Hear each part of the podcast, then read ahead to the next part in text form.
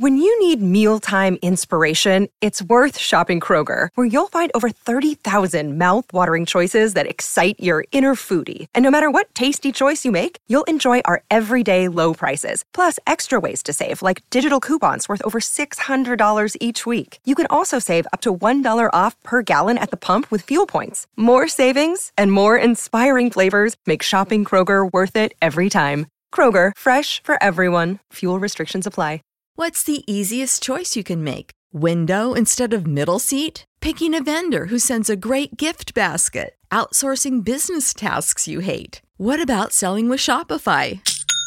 Whether you're selling a little or a lot, Shopify helps you do your thing, however you cha-ching. Shopify is the global commerce platform that helps you sell at every stage of your business. From the launch your online shop stage to the first real life store stage, all the way to the did we just hit a million orders stage? Shopify's there to help you grow. Whether you're selling scented soap or offering outdoor outfits, Shopify helps you sell. Wherever and whatever you're selling, Shopify's got you covered. Sign up for a $1 per month trial period at shopify.com slash try. Go to shopify.com slash try now to grow your business, no matter what stage you're in. Shopify.com slash try.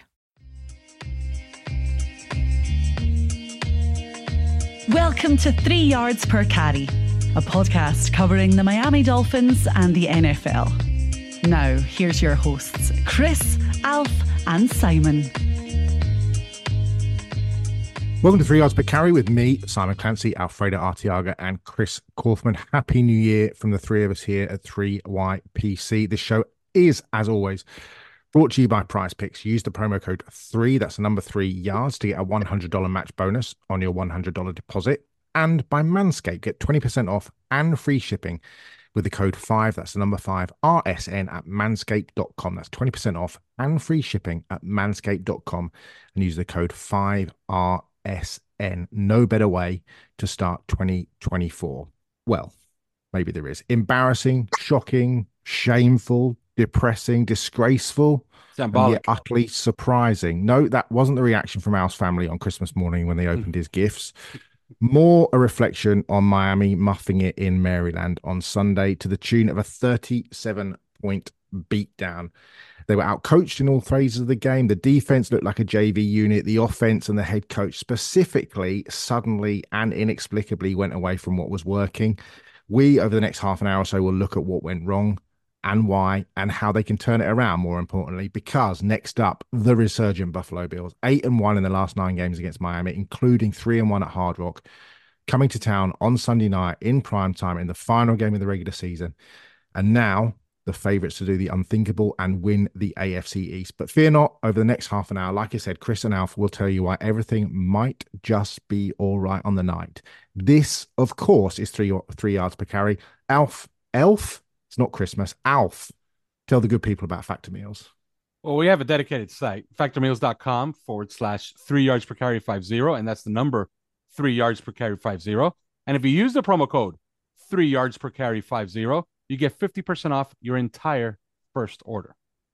So we've had 48 hours or so since uh, it all went a bit tits up on Sunday. Uh, we've had two really good college semifinals in between. The dust has settled a little bit. I have not clicked on the for you part of Twitter for 48 hours because what's the point?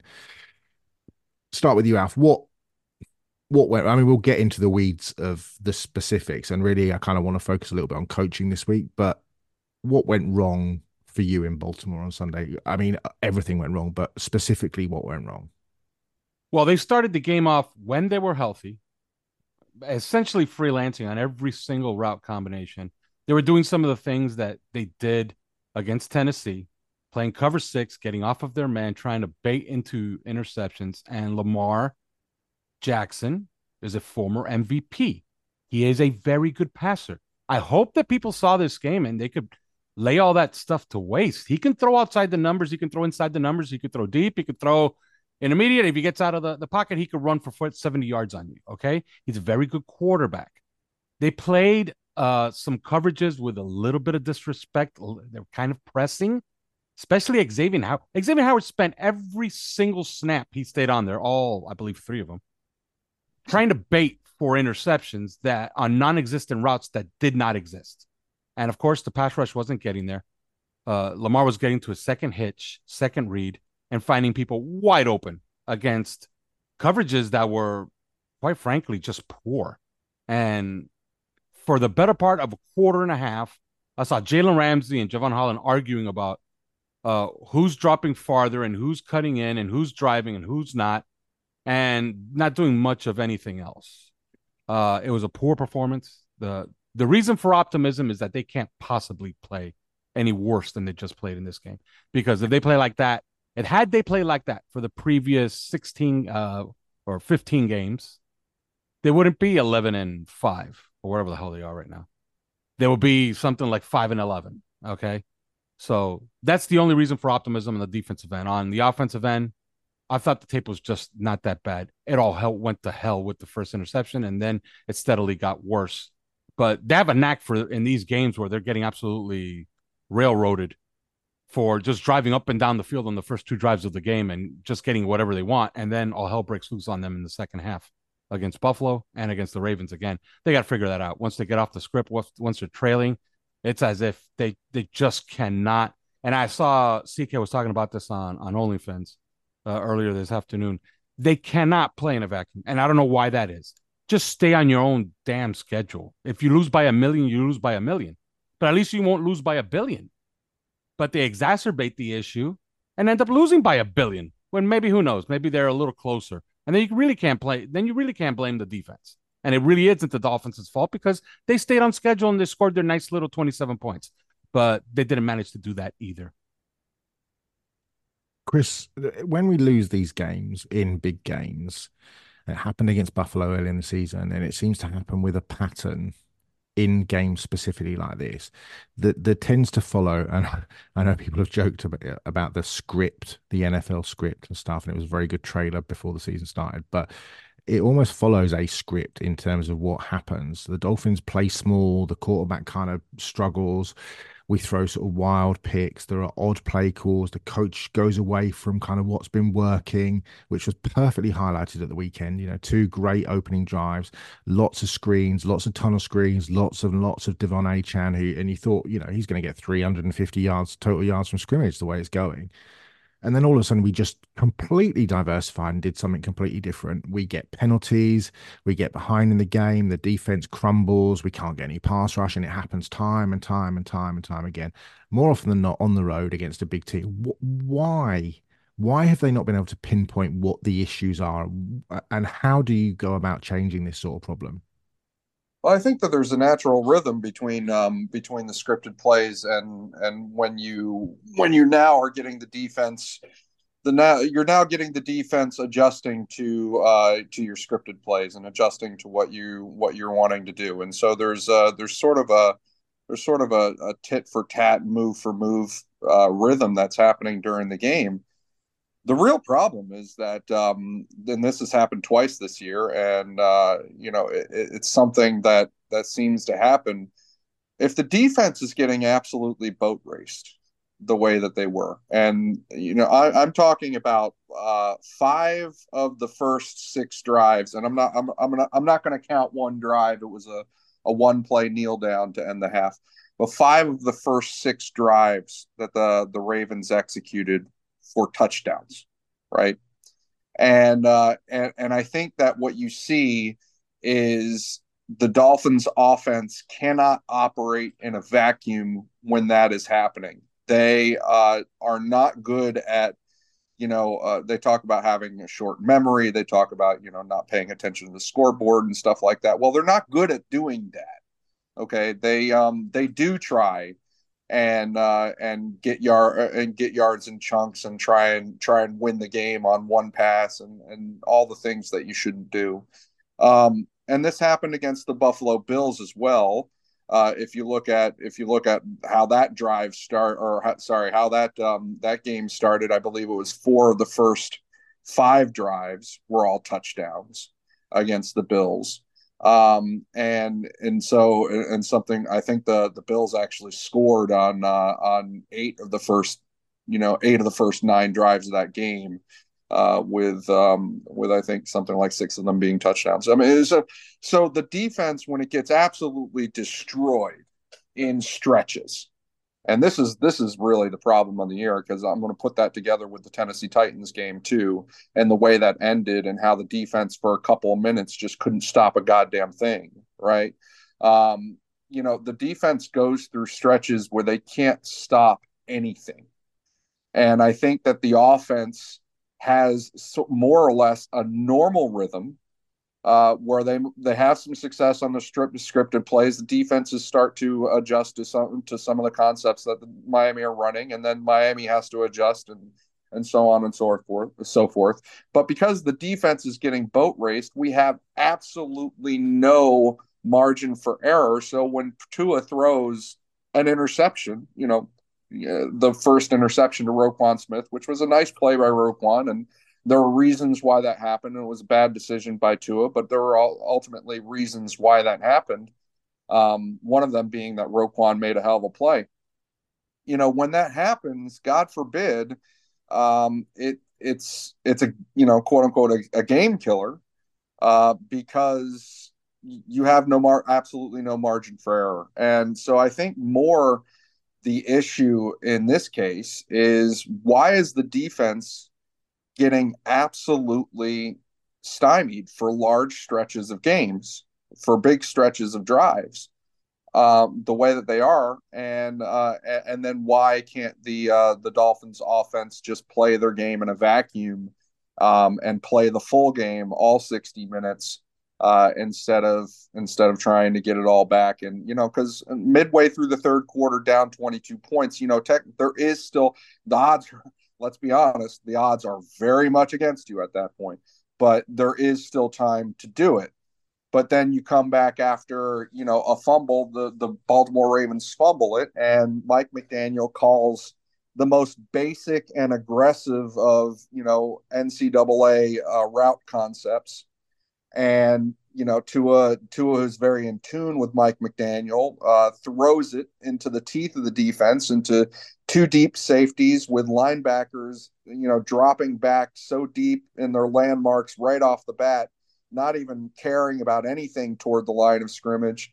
Um, and they're able to drop back like safeties, and Tua's throwing right into it, and and Mike McDaniel is calling right into it. The play call went right into it, you know, and and and that's uh that's something that that happens when you're feeling the scoreboard pressure and you're making mistakes.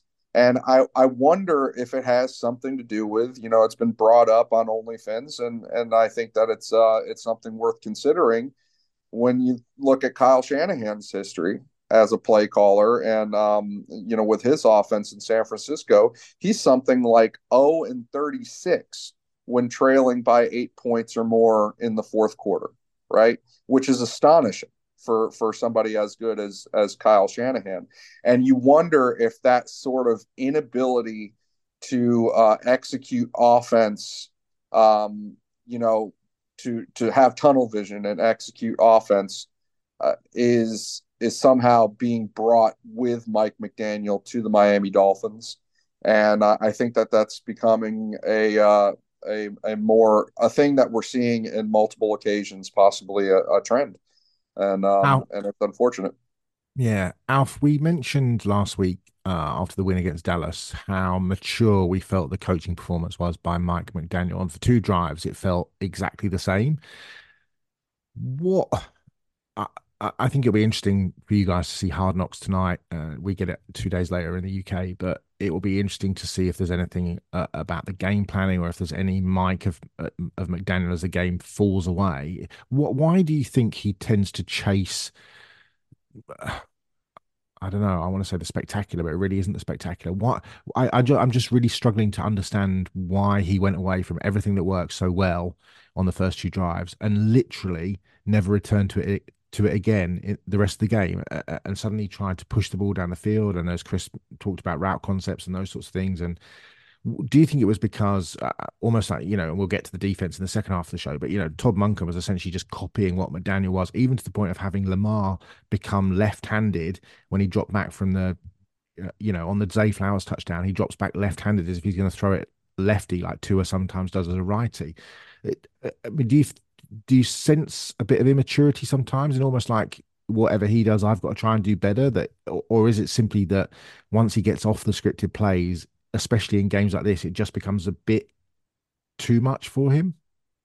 I think he's. I think he he talks about his players pressing, and there's evidence in on the film, especially on the defensive but surely that starts with him as well, because he's yes. the man, especially on offense. He's the one that's injecting the plays.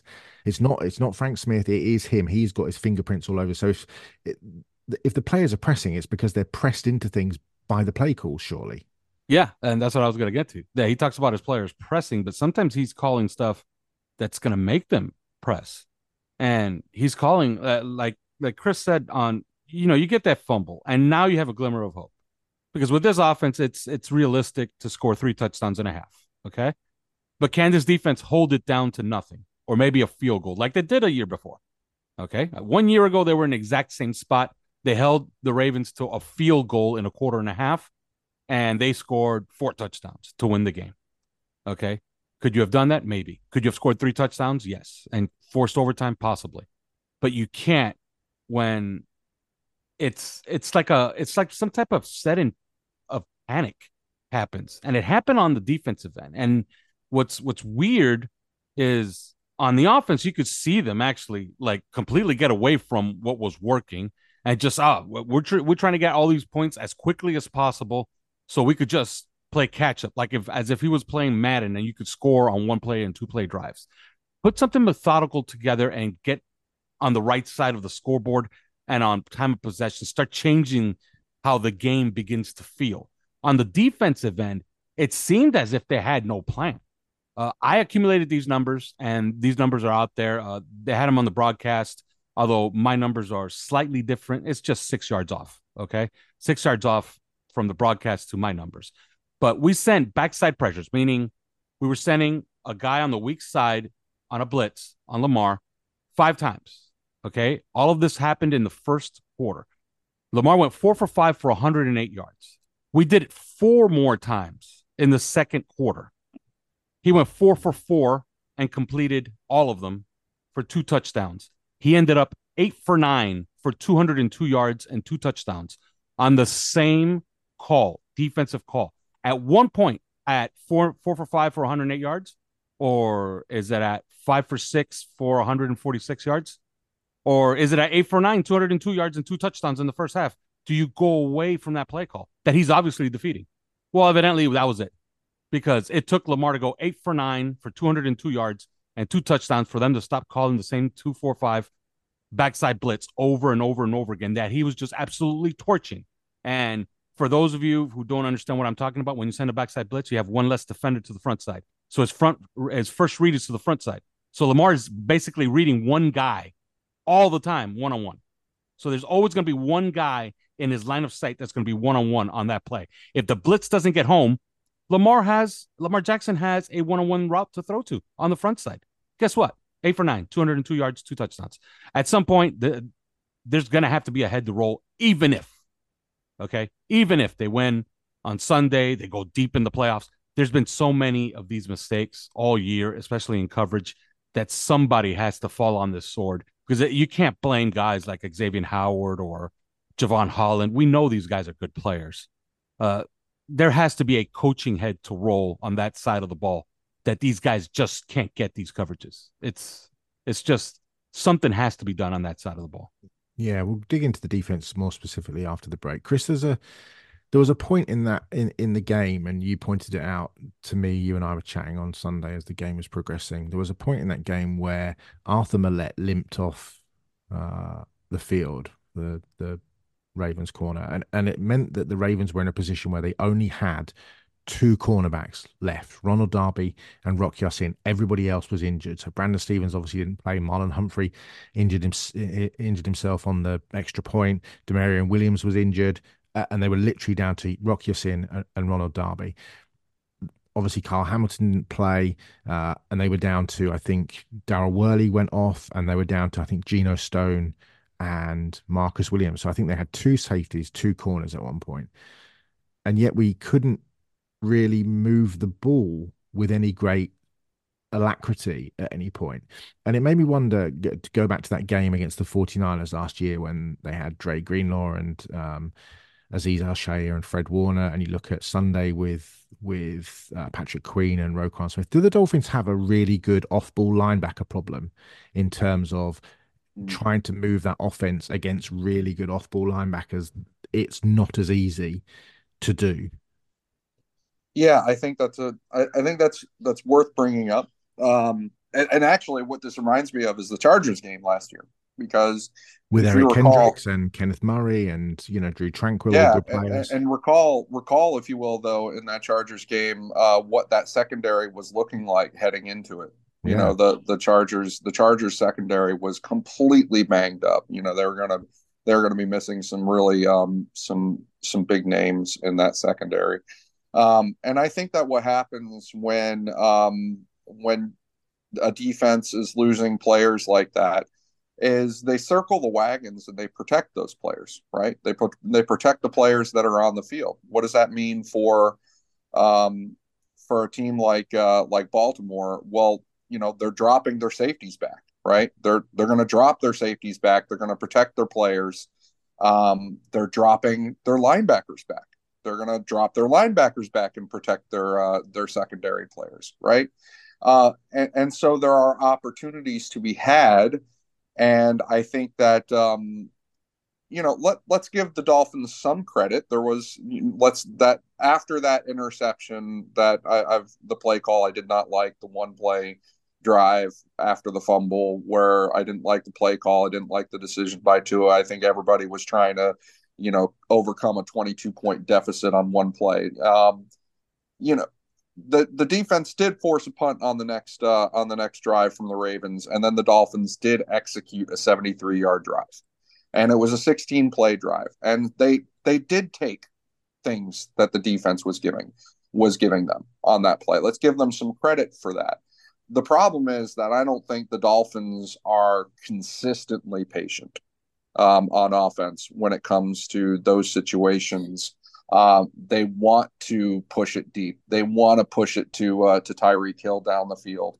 And if the defense is circling the wagons for some injured players or some, you know, or trying to protect um, some newbies out there that uh, that that they can't really trust, then they're going to pull guys back. They're going to pull safeties back. They're going to pull linebackers back. That's what they're going to do. And the Dolphins just seem to way too willing to fall into the trap of trying to beat it anyway.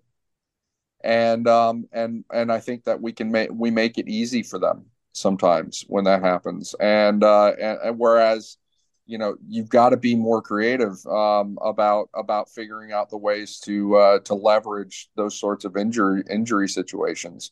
And if the answer has to be, you know, a lot more a lot more De'Von Achane, who is you know turning into a superstar, basically as as much as running backs can be superstars nowadays um, then uh, then you know so be it. And um, and I think that this is where Miami is showing that they don't have enough faith in uh, in the short game.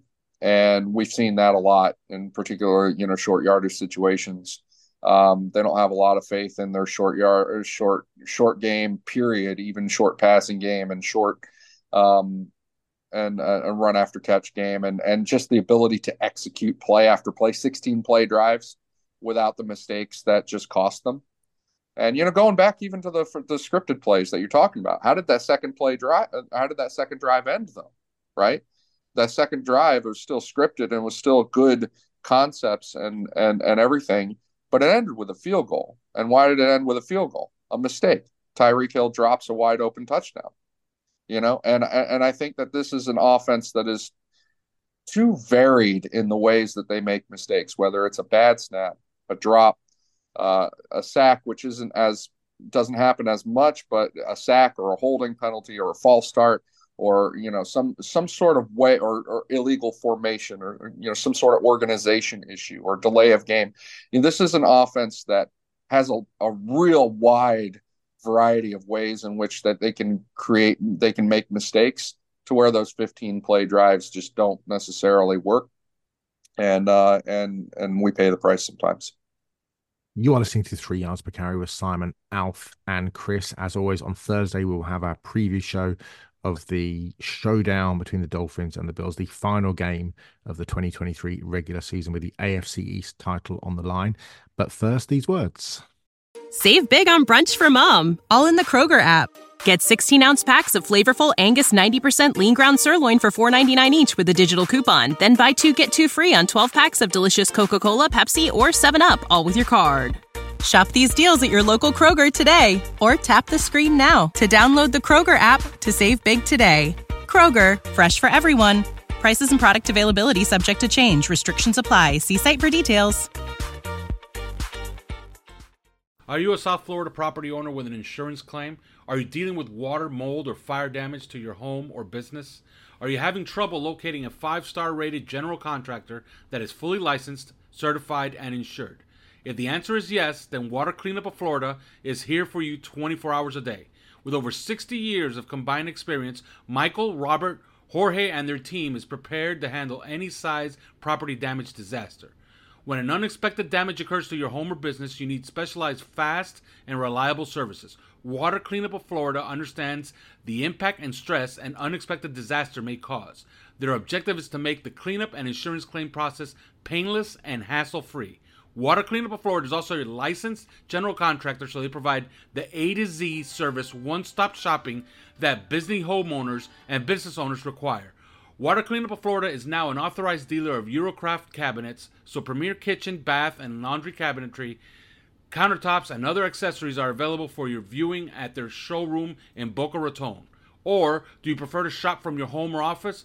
Then Water Cleanup will send you one of our design specialists to you with samples and products that fit your style and budget. Call Michael anytime on his personal cell phone if you have any questions at 954 579 0356. That's 954 579 0356. Or visit the website at WCUFL.com. You can follow them on Facebook and Instagram. And please check out their more than 80 five star reviews on Google and Facebook. Water Cleanup of Florida. If you have the schmutz, they have the guts. I'm Jalen Phillips, and you're listening to Three Yards Per Carry. Welcome back to Three Yards Per Carry with me, Simon, Alf, and Chris. Brought to you as always by Prize Picks, by Manscaped, and by Factor Meals. You can join us every day if you'd like. Oh, God knows why you would, because we are three of the most curmudgeonly bastards you'll ever come across. That's not true. That's not true. We're lovely people. Um, but you can find us, of course, on our Twitter handle at Three Yards Per Carry, but also on OnlyFins, which is an amazing community of like-minded Dolphins fans, and for the price, the massively small price of three dollars per month. I didn't get that wrong. It is three dollars per month. Uh, we are there all the time, chatting Dolphins, draft stuff, free agency, all sorts of things, uh, with loads of good people. I've touched upon it in the first half of the show, Chris. The defense, um, it was, and you touched upon it as well. That the, there are a couple of things that kind of stood out to me rewatching the film. That that Todd Monken used a lot of Mike McDaniel's own plays, really. A lot of use of motion against Fangio schemes that you would have expected Vic to have seen day after day in practice. That's a concern. But things that have caught us out this season already, switch releases, for example, just seem to be things that we'd, you know, it's almost like we'd never seen it before. Why, why do you think we fell for for all of Todd Monken's kind of window dressing and seem to have no answer for it?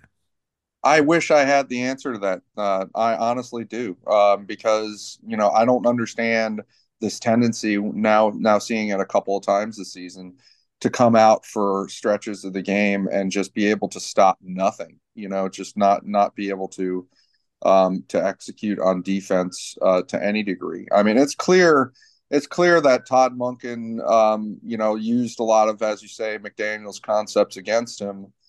Uh, what he also did is he put a bullseye on some players, you know, uh, um, and I think that that's, I think there there's maybe a little bit of a um, of a tendency for uh, Vic Fangio, maybe from the top down, to to not protect his players well enough when it's clear that you know there's a bullseye on them. Um, you know, for example, Duke Riley, Duke Riley got beat real bad on that uh, on that on that rail, um, and it got called back on an offensive pass interference, right?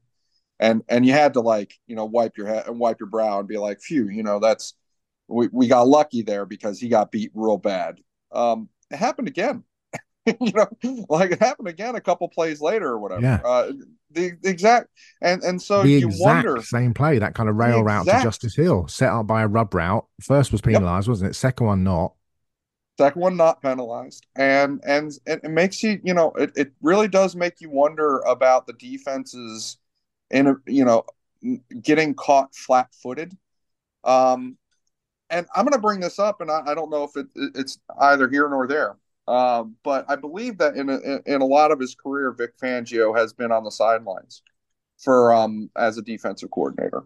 And you know clearly with miami he's up in the booth. So he's a little bit more disconnected from the players. And it just seems like one of those things where, you know, when you notice it, when you notice it the one time, you know, you can talk to your players about it. And and and maybe that's not really happening. And that's maybe maybe part of why we have this situation where um where the players are getting hit up, you know, drive after drive like Simon, 5 out of 6 drives touchdowns. That's that's ridiculous. Mm. Um maybe part of that is is that i don't know maybe it's uh maybe we have an issue you know downstream on the coaching staff where where some of the some of the assistants underneath fangio you know can't be trusted um to to maintain that sort of communication with the players and make those sorts of uh, adjustments Mm. but um but they're it- it's a serious flat-footed look um and it, it- it's a it's an issue because now Miami has to has to win this game, right? They have to win this game against the Buffalo Bills. But they're facing a team and a quarterback that have shown that they can be those guys that do that to the defense. They can be those guys that do that to to Miami's defense 5 out of 6 drives, 4 out of 5 drives, whatever. Touchdown after touchdown after touchdown after touchdown. Um, and so now their their back's really against the wall, and so we're just going to have to find out. Yeah, Alf. It was it, it- the the concerning thing for me was how basic some of their their their touchdowns were. You take the they. Yeah, Chris just talked about it there. We talked about their like, double dipping on those kind of rail routes to Justice Hill that were set up by the sort of the rub routes. The first one, like we said, got penalised. The second one not, and was for a touchdown. But you go back to look at those two tight end block and release concepts that Monken ran. He just ran it with different personnel. One went to Isaiah Likely, the other went to the fullback. One was under center, the other one was under shotgun. Was, was out the shotgun, but both were were absolutely wide open touchdowns, and it was basic, basic stuff. And uh, and Monken seemed to have, like Chris mentioned, a target on a couple of players back. Duke Riley was one of them. Eli Apple was another.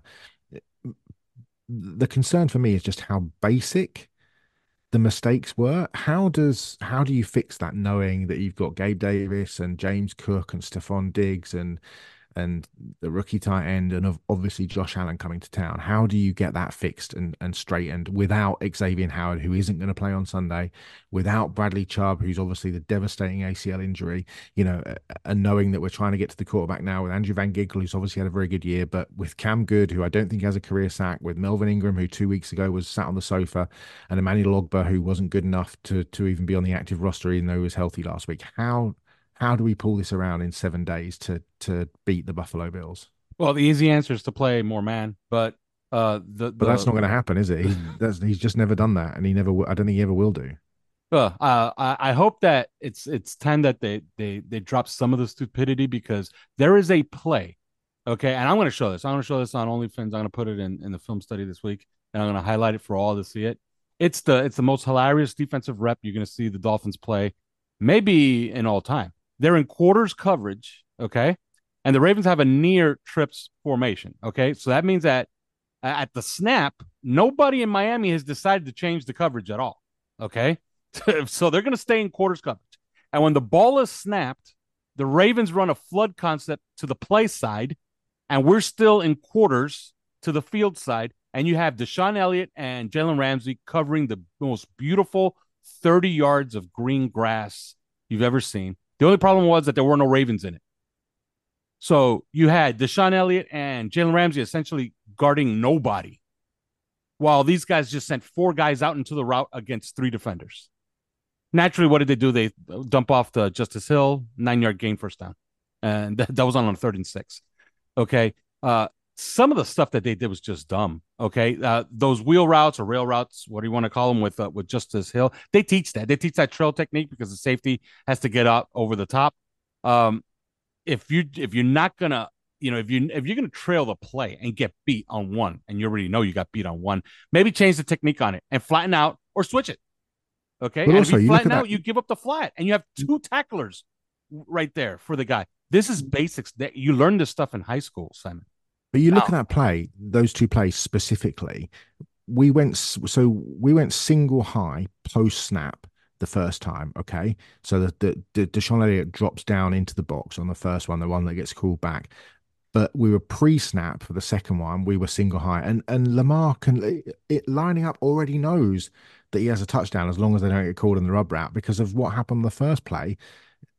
Do you know what I mean? In terms of Mhm. you know, and, and actually, when you watch the tape, Jevon takes three or four steps to the to his left, right to his right, and the play goes to the left. And it, you know, even when he's under center, just calling the uh, you know the numbers and the the heart heart, he knows he's got a touchdown because of how we how we played it before. It's so basic. It's that's the worrying thing for me. I think.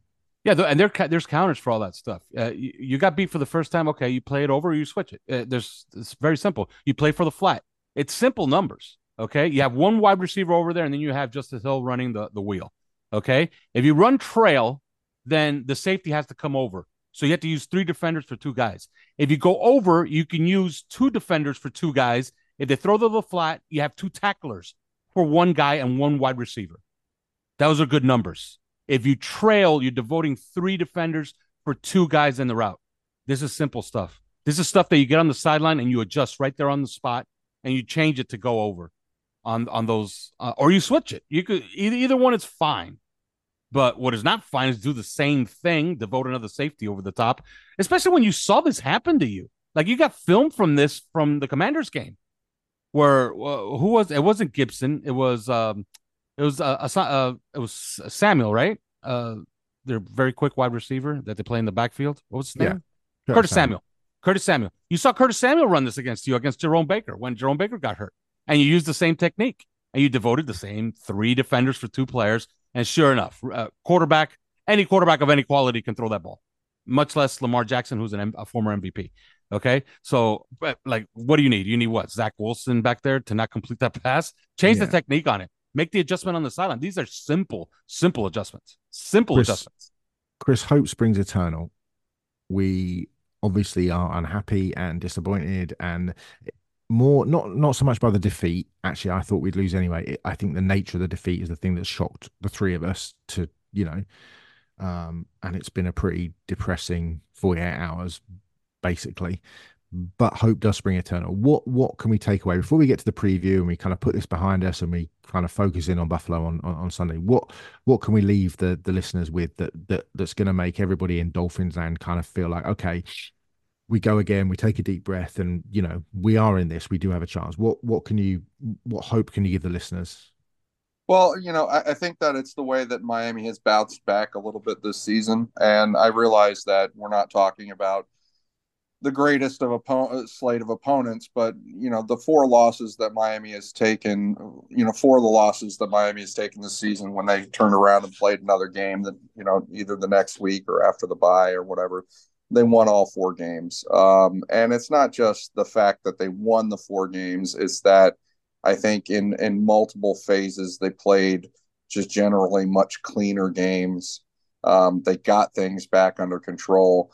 I think that there's definitely indications that that this coaching staff, you know, can can get hold of the players after a real embarrassment. I mean, the fact of the matter is the Bills did this to us earlier in the year, right? I mean, they th- it was it was a carbon copy of this game, really. Um, absolute just butt whooping and uh, and everything that happened on defense happened in that game as well. And you know the the offense was the same thing. It could have moved the ball. It did move the ball. It did score points, but you know fell victim to uh, to to being influenced by the scoreboard. Everything that happened, it already happened before with uh, with that Bills game. But you know what happened after that, right? I mean, the season didn't end in week four this year, right? Uh, I, I don't think. um, you know, they took that loss. Uh, they went on, rattled off, you know, a, a, number of other wins on the season. They won. They they rattled off eight more wins uh, through the year. So if that's if that's what I would take from it is, you know, hey, the Dolphins are playing at home in this game. They're going to play, you know, maybe a home game, hopefully a home game in the playoffs. Um, if they can, uh, if they can beat the uh, the Bills, um, so this is a team that uh, a head coach quarterback com- combo that is twelve and one at home, so that's going to matter. And the fact that they they tend to get things turned around this year, I think that that's that's the hope. They don't get they don't get boat raced like this on defense two games in a row.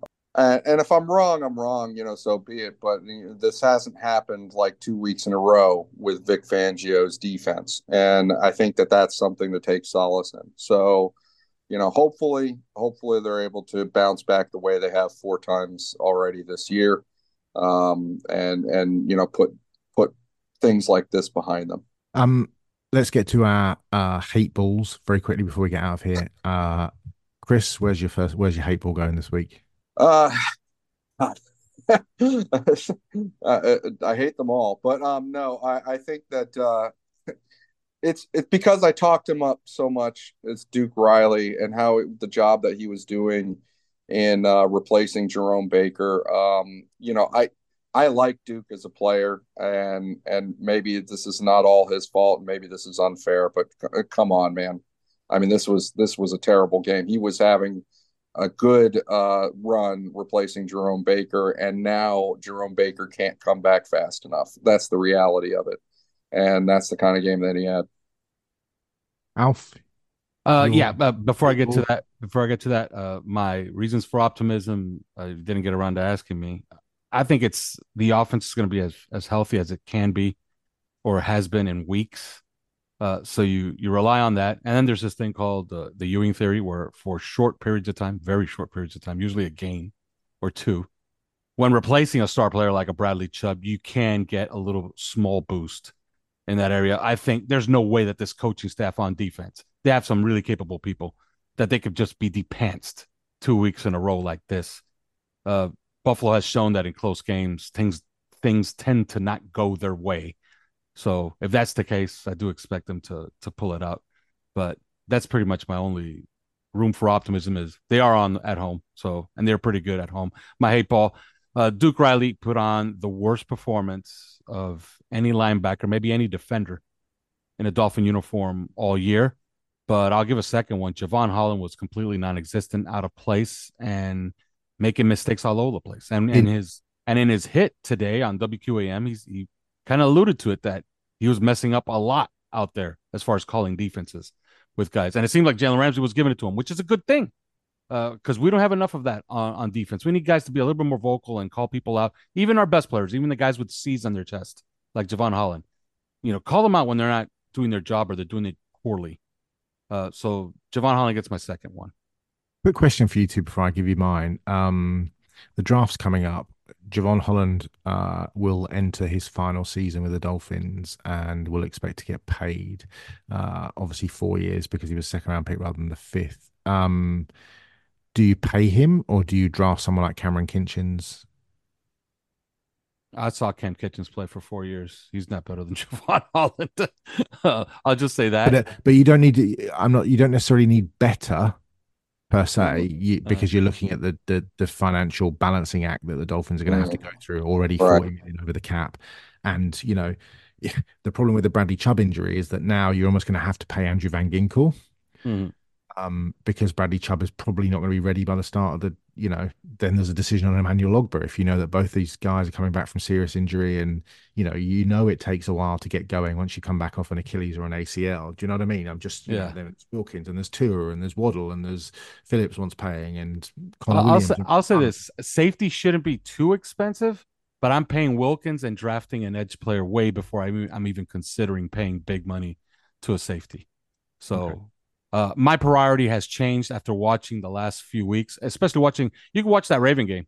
Uh, we lost 56 to 19. Uh, Christian Wilkins lost somewhere like 28 24, something like that.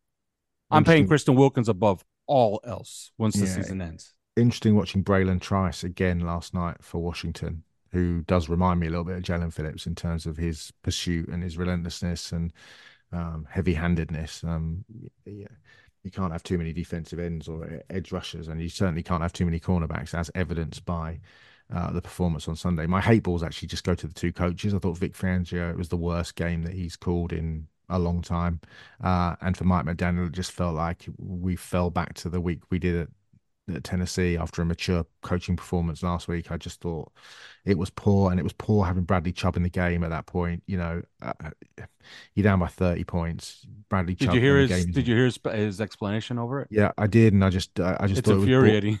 Yeah, it really is infuriating. If I had a time machine, I'd go back and change it. Well, you had the fucking chance to change it.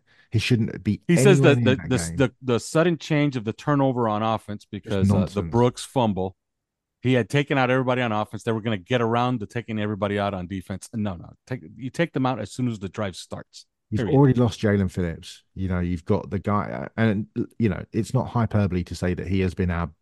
You know, I think he's been our defensive MVP this year with all. Yeah, at the end of the year, they're going to have that that team banquet where they give out all the trophies. They always give out the defensive player of the year trophy for the Dolphins. It's either him or Wilkins.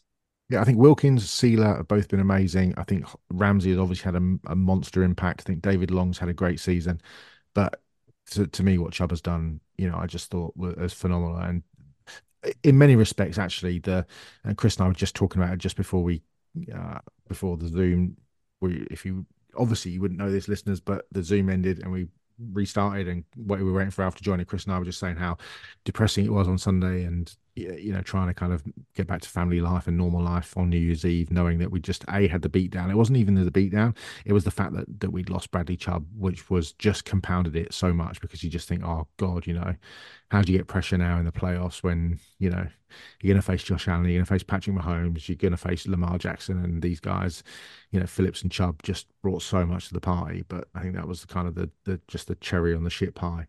Um, but for me, Fangio and McDaniel take my my hate balls. That is it for this week. Uh, we hope we've uh, we've tried to give you a little bit of solace, and a little bit of reason to be cheerful, and we will certainly do that on Thursday when we preview the final game of the regular season, not just the Miami Dolphins final game of the regular season, but the final game of the regular season, is going to be an absolute classic, I'm sure, under the lights at Hard Rock Stadium. The place will be rocking as we welcome the Buffalo Bills, who I think Vegas have as two and a half point favorites to win the game, to win the AFC East, which would send Miami to Kansas City in the wild card, which is uh, not ideal. But, you know, and, look, for reasons to be cheerful, and, and I know what, you know, you guys and I have talked about this, but, you know, you get in the tournament and, you know, I don't fancy Jacksonville very much. I don't fancy Indianapolis very much. You know, I don't fancy Pittsburgh very much. You end up with one of those, te- you know, you get if you get Kansas City at home, all of a sudden you find yourself in the AFC Championship game. yes. You know what I mean? It's not, you know, This game is this game is essentially the season. this game is huge. It's huge because the, the, there is an element to me that thinks that if we if we don't win on Sunday, I think the Dallas game A is the highlight of our season, and B is probably the last game that we win this season. And I think if we do win on Sunday, you, you could almost see us in the AFC Championship. It's that you know the balance is that fine. Mhm. You kind of want to avoid Cleveland because their defense is outstanding, and that that that that And there's a path, a realistic path where Buffalo, uh, can you imagine this?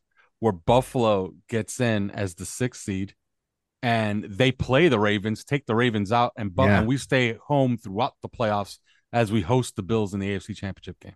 that would be and and the Ravens would not, not want to face the bill because the, the the the Browns and the Browns are locked into their position. The Chiefs are locked into their positions. Um it, the AFC South is really interesting. That game on Saturday night will be fascinating. I, I you know the the Texans aren't necessarily a team I'd want to face. The Browns definitely I wouldn't want to face. The Ravens I don't want to face. The Bills you don't want to face. But everybody else you kind of think Yeah, think about it. could- We, if you win this game on Sunday and you're the two seed, okay, and you don't draw the Bills, the Bills could be going to Arrowhead. The Bills could take out the Chiefs, and your second round opponent can be the Cleveland Browns I'd and rather Joe face the- Flacco. I'd rather face the Chiefs Really? in many respects I don't know. Mahomes always scares me. Mahomes with with five guys off the off the street scare me. that defense is so good with Garrett and the linebacker mm. direction. Owusu-Koramoah is playing brilliant, but that secondary, those three corners of Martin Emerson, who I loved coming out and has been sensational. Um, the kid they took fifth overall, whose name completely escapes me, the skinny corner, who's been absolutely brilliant, and um, the uh, I mean, it's one o'clock in the morning. I can't think of anybody's name, quite frankly. But those three corners are outstanding. Um, that would worry me quite a lot. And there's just something about Joe Flacco that just, you know, Well, he never loses in the playoffs. No, but there is But- a. Um, but but I think that this this game is kind of instructive, and, and think about the two the two teams that have really just walloped us this year, uh, the Bills and the Ravens. You know, two quarterbacks that can get on a heater. Hmm. You know, and and if that's what I'm fearing, then no, I don't want to play Pat Mahomes. you know, yeah, Martin Emerson, Greg Newsome, and Denzel Ward. They're the three. Yes. Uh, with Newsome in the slot and Ward and, and Emerson outside. It's been outstanding. So yes, those are reasons to be cheerful, which we will give you on Thursday. Fear not. Uh, until then, enjoy this show. Let it soak over you. Get out of your system. Enjoy Hard Knocks as best you can, uh, and we will turn our attention to Thursday night, uh, to um, Sunday night, and the Buffalo Bills on Thursday. From Simon, from Alf, and from Chris, thank you as always for listening. As I said, Happy New Year, and to the guys that were in Dolphins Twitter Spaces on Sunday night, you need to work on your English accents, lads, because it's not very good. See you on Thursday. Thanks for listening to Three Yards Per Carry. You can subscribe via iTunes, on Podbean, or your usual podcast provider.